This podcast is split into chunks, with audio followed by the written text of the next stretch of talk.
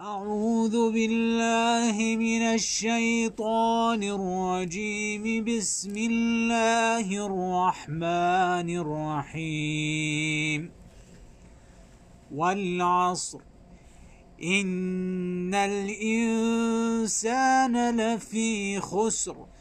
إلا الذين آمنوا وعملوا الصالحات وتواصوا بالحق. وتواصوا بالصبر.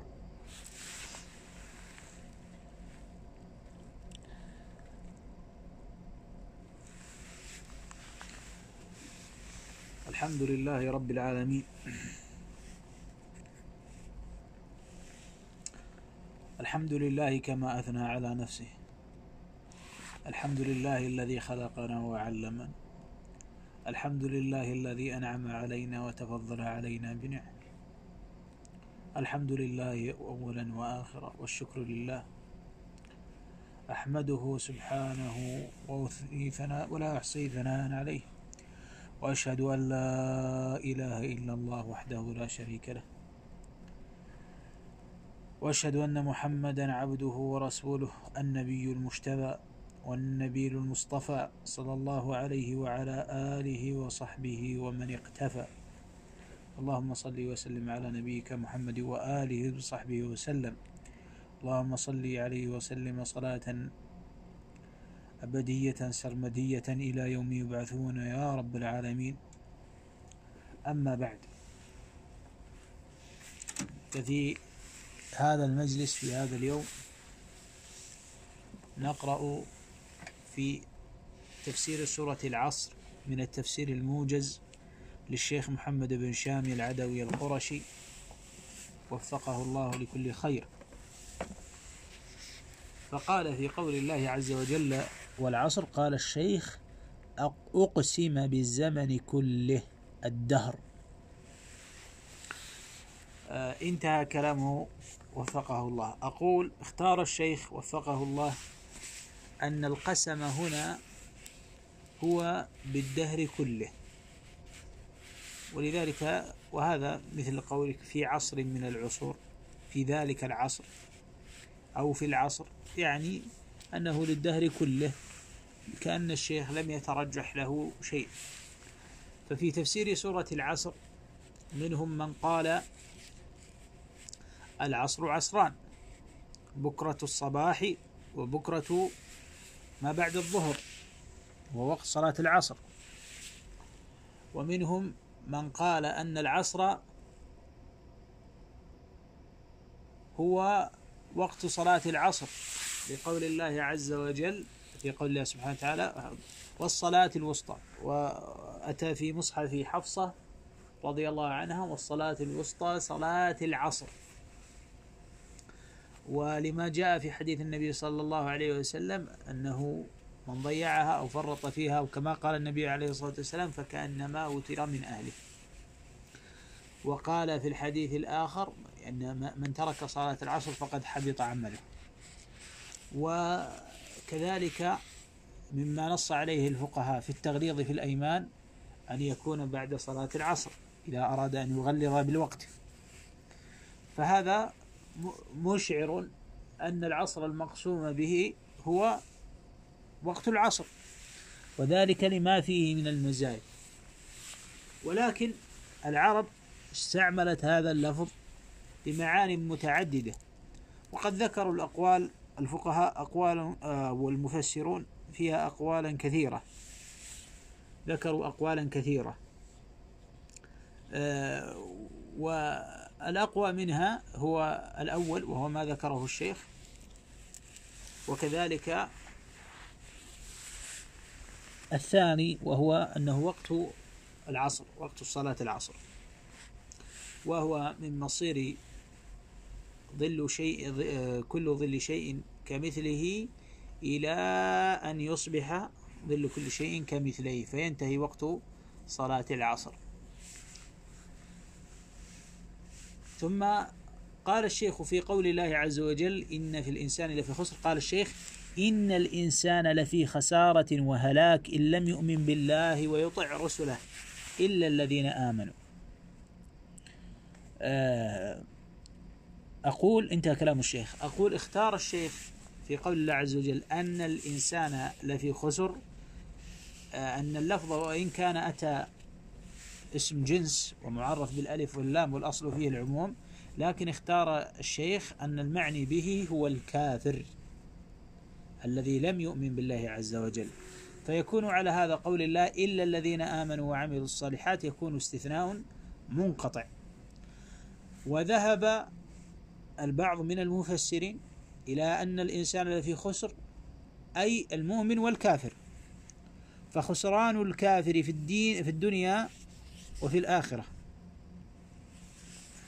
وأما خسران المؤمن فهو ما قد يعتريه في الدنيا من مصائب الدهر ومن الفقر ومن العلل ومن الأمراض ومن المشاق. طبعت على كدر وأنت تريدها صفوا من الأكدار. وقال الله عز وجل إن الإنسان لفي كبد فهي مكابدة.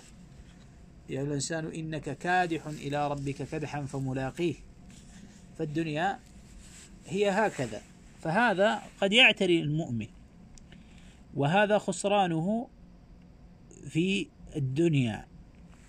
أما في الآخرة فيكون قول الله عز وجل إلا الذين آمنوا وعملوا الصالحات تبين أن ذلك الخسران المقصود به الخسران الأخروي.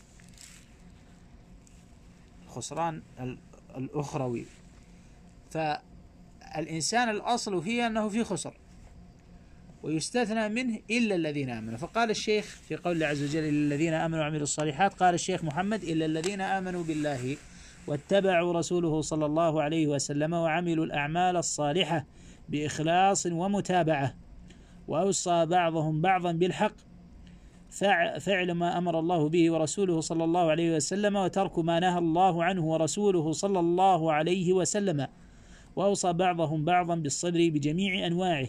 صبر على طاعة الله صبر عن معصية الله صبر على أقدار الله المؤلمة المصائب كالمرض وغيره. انتهى كلام الشيخ وفقه الله. أقول الذين آمنوا وعملوا الصالحات فهنا اشترط الله عز وجل الإيمان والعمل. فدل ذلك على أن العمل من الإيمان. ولا إيمان لمن لا عمل له. فالإيمان هو قول وعمل. قول واعتقاد وعمل. إذا بعضهم يقول قول باللسان واعتقاد بالجنان وعمل بالأركان يزيد بالطاعة وينقص بالمعصية. فلا بد من العمل. إلا الذين آمنوا وعملوا الصالحات.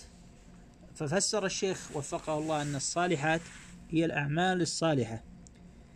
الأعمال الصالحة جهة والمقصود بها القربات. المقصود بالأعمال الصالحة القربات وهي ما يتقرب إلى الله عز وجل به من الأعمال. وطريق معرفة تلك الأعمال الصالحة هو عن طريق الشرع.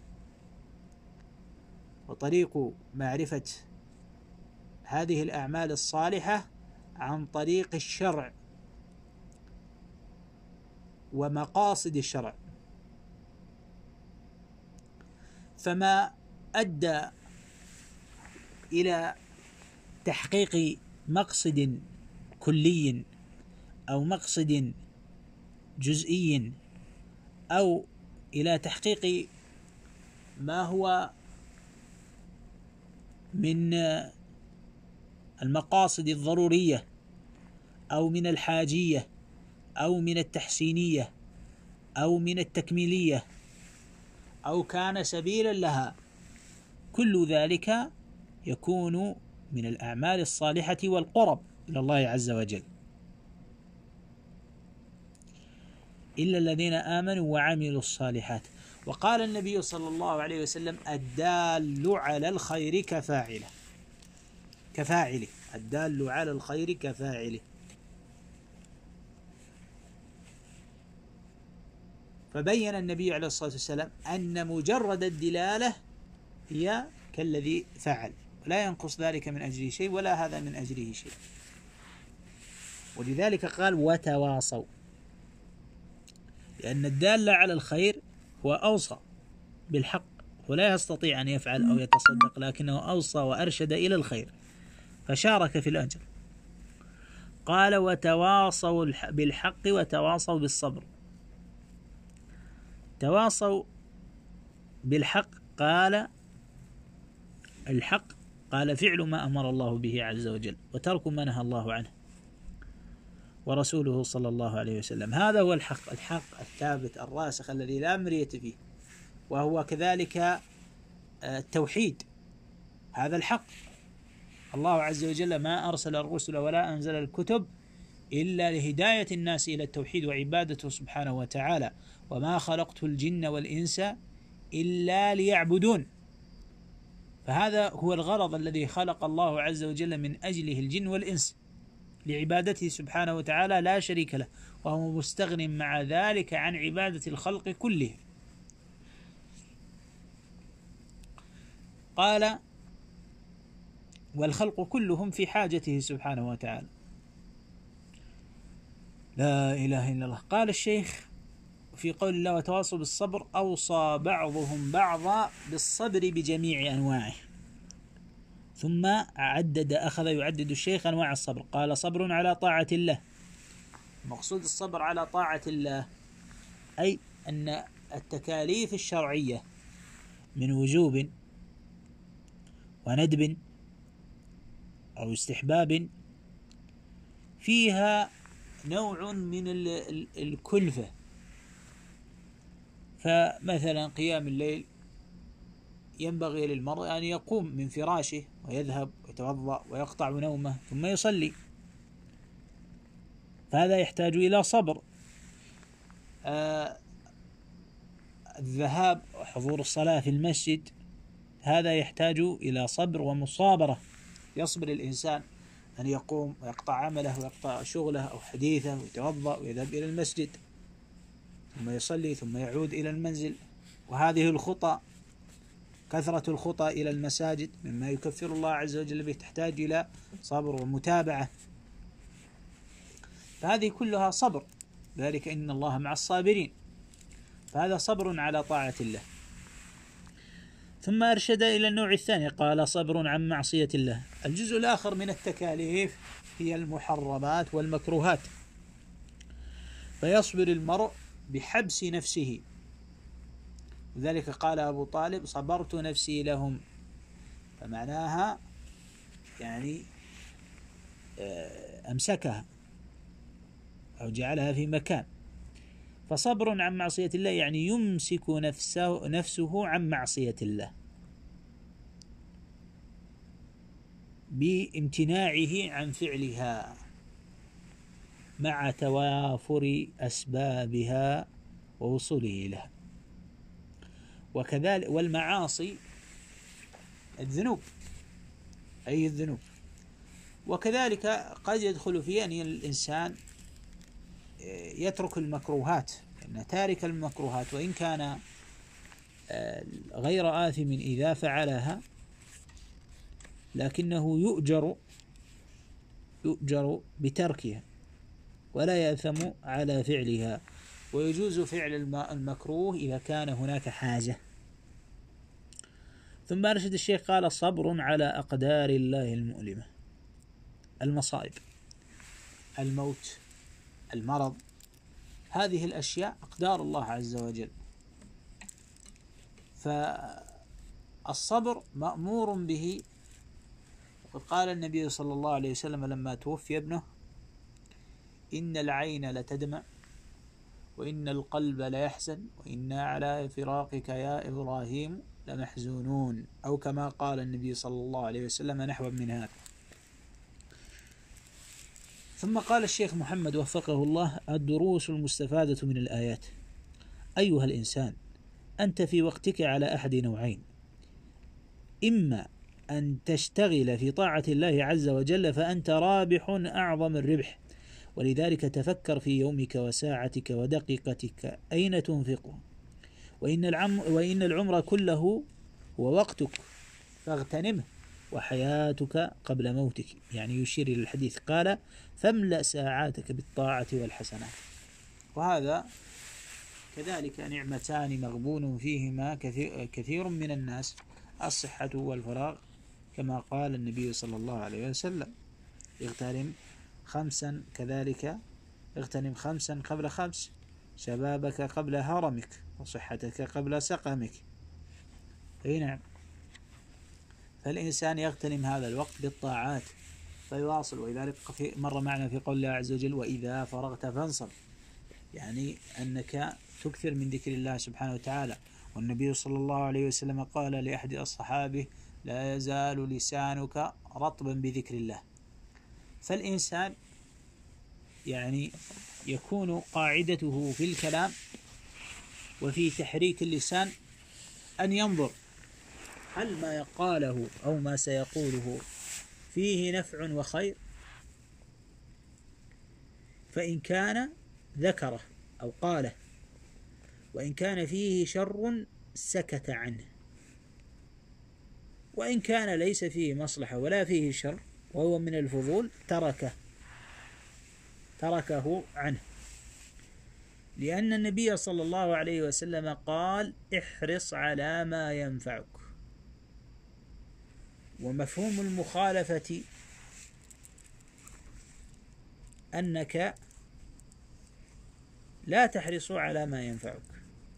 وقد يقال الأمر بالشيء نهي عن ضده. فما بما أن النبي عليه الصلاة والسلام أمرنا بما ينفع في الدنيا أو في الآخرة فقد نهانا عما لا ينفع وهو ما يسمى باللهو الذي لا فائدة فيه ترجى على المسلم لا في دنياه ولا في آخرته. ولذلك هذا اللهو يستعين به الإنسان على قدر ما ينشط نفسه لعبادة الله سبحانه وتعالى وذكر الله سبحانه وتعالى فالنفس تمل فيستعين ببعض اللهو من الكلام مع الناس في الحديث الذي ليس فيه غيبة ولا نميمة وصلة الأرحام والانبساط إلى بعض الجلاس. أو في التنزه في البساتين أو في غيرها من الأماكن مع غض البصر عما حرم الله عز وجل. فهذه من الأمور التي تعين الإنسان على أن ينشط وعلى أن تنشط نفسه في طاعة الله سبحانه وتعالى. وكذلك مع حرصه ذاك آه، ينبغي له أن يتبع وصية النبي صلى الله عليه وسلم حينما قال إن هذا الدين متين فمن كان موغلا فيه فليوغل فيه برفق أو كما قال النبي صلى الله عليه وسلم من نحو ذلك. والمقصود بهذا أن المرء يتدرج في نفسه بالعبادات فلا يأخذ نفسه أو فلا يعامل هذه النفس بالأشد بل يأخذها قليلا قليلا قليلا. فإذا عمل عملا صالحا أثبته. فإذا صلى ركعتين في وقت من أوقات النافلة يثبتها كما كان النبي عليه الصلاة والسلام يفعل ولا يزد على نفسه في ذلك حتى يرى أن ذلك العمل فتح الله عز وجل أو تلك النافلة فتح الله عز وجل له فيها فأصبحت ثابتة يسيرة على نفسه ثم يزيد بعد ذلك. فالنفس تحتاج إلى تدرج ورياضة. ثم قال الشيخ محمد وفقه الله وما أن تشتغل بغير طاعة الله. هذا النوع الآخر. قال أنت في وقتك على أحد نوعين. قال وإما أن تشتغل بغير طاعة الله عز وجل فمن كان كذلك فهو في خسارة. نعم إن الإنسان لفي خسر. فهو إما غانم وإما غارم. وحقيقة كسب الإنسان في هذه الدنيا أنه سيحاسب عليه.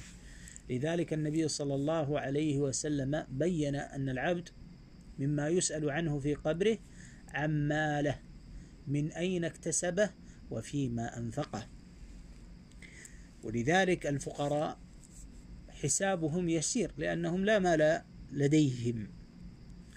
فالربح الكامل البين الذي ليس فيه تأخير لا في حساب ولا في دخول جنة هو الطاعات. فإذا كان الوقت قد ملئ بالطاعة وبالذكر وبالتعلم وبالتعليم وبغيرها من أمور الخير فقد شغل واستغل ذلك الوقت فإنما هي أيام معدودات. قال النبي صلى الله عليه وسلم كن في الدنيا كأنك غريب أو عابر سبيل. ثم قال الشيخ وفقه الله حقق أربع مسائل فمن حفظها سلم من الخسارة الإيمان الصادق العمل الصالح بالقلب والجوارح أوصي الناس والأهل بالحق وقل دائما يا أخي اعمل كذا يا أخي اعمل كذا اعمل كذا. حافظ على الصلاة أكرم الضيف و... وكل حق. دال أوصي الصبر أوصي بالصبر. اصبر أخي على المصيبة اصبر على الطاعة اصبر عن الذنوب. وقد أوصى رسول الله صلى الله عليه وسلم أصحابه فقال فاصبروا حتى تلقوني على الحوض. هذه الأربع مسائل التي ذكرها انتهى كلامه وفقه الله. هذه الأربع مسائل التي ذكرها المؤلف وفقه الله هي موجودة في سورة العصر. الإيمان الصادق وهو الذي يتحقق في القلب ويصدقه العمل والعمل الصالح يكون بالقلب والجوارح. وذلك أن القلب يؤمن ويصدق وغيره. ومصداق ذلك أن هذا عمل القلب أو أن للقلب شغلا. قال النبي عليه الصلاة والسلام كتب على ابن آدم نصيبه من الزنا لا محالة. إلى أن قال فالقلب يهوى. ذلك أو يصدق والفرج يصدقه أو يكذبه أو كما قال النبي عليه الصلاة والسلام. فالقلب له عمل بالإعتقاد بالحب بالكره وكذا. قال والجوارح. وكذلك الجوارح فلا يكون الرجل مؤمنا بدون عمل لا بد أن يعمل. ثم قال الشيخ أوصي الناس والأهل بالحق. وهذا معنى تواصوا بالحق. فإن الإنسان يوصي بالحق يأمر بالخير وينهى عن الشر. وهذا مطلوب. وهذا مطلوب من الناس جميعهم الجار والأب والأم فكل يوصي بما استطاع وينصح وكذلك يوصي بالصبر على المصائب. وهذه السورة هناك فائدة لم يذكرها الشيخ وهي أن فيها اشتراط العلم قبل القول والعمل. فقال إلا الذين آمنوا آمنوا بمعنى صدقوا وعلموا. ثم قال وعملوا الصالحات. ثم المرتبة الثانية العمل. ثم المرتبة الثالثة قال تواصوا بالحق وتواصوا بالصبر ثم الدعوة إليه. فلا بد أن يؤمن الإنسان ويوحد الله عز وجل ويفرده بالعبادة. ثم حتى يحقق ذلك التوحيد. غاية التحقيق فلا بد من العمل. وهذا العمل يحتاج إلى الصبر. وتحقيق التوحيد هو باجتناب المعاصي والانغماس في بحر الطاعات. والخروج والابتعاد عن دركات المعاصي والذنوب والآثام. حتى تحيا هذه الروح بالحق ومع الحق وتتجرد عن هذه الدنيا لتتعلق بباريها وخالقها. فإذا نصحت وأوصت كانت صادقة فيما توصي صادقة فيما تنصح. وكان الله عز وجل موفقا ومسددا لذلك الداعي ولذلك الموصي. فأما الذي لا يصدق عمله قوله فأنى يكون له التسديد من الله سبحانه وتعالى وأن يكون ذلك الإيمان حقا عند الله سبحانه وتعالى. إلى هنا وهنا انتهى تفسير الشيخ وفقه الله. بكلامه عن وصية النبي صلى الله عليه وسلم حينما أوصاهم عندما يرون شحا متبعا وهوى مطاع وعجاب كل ذي رأي برأيه وأوصاهم بالصبر على الأئمة وأوصاهم بالابتعاد عن التحزبات وعن الفرق والصبر على الجور وعلى الظلم وسؤال الله عز وجل العفو والغفران فإن هذه الدنيا دار ابتلاء. اللهم يا ربنا صل وسلم على نبينا محمد وعلى آله وصحبه وسلم. اللهم صل وسلم على محمد في الأولين وصل على محمد في الآخرين وصل على محمد إلى يوم الدين. اللهم صل وسلم على رسولك الأمين وعلى آله وصحبه. اللهم صل وسلم عليه. اللهم اجعل مجلس مجلسنا هذا حجة لنا لا حجة علينا. واجعله لنا نورا بين أيدينا يوم القيامة. واجعلنا ممن ذكرك يا رب العالمين فذكرته. ونسألك سبحانك وتعاليت رضاك يا رب العالمين. ونسألك الهدى والتقى. اللهم ونشهد الله اللهم إنا نشهد أنه لا إله إلا أنت وأن محمدا عبدك ورسولك.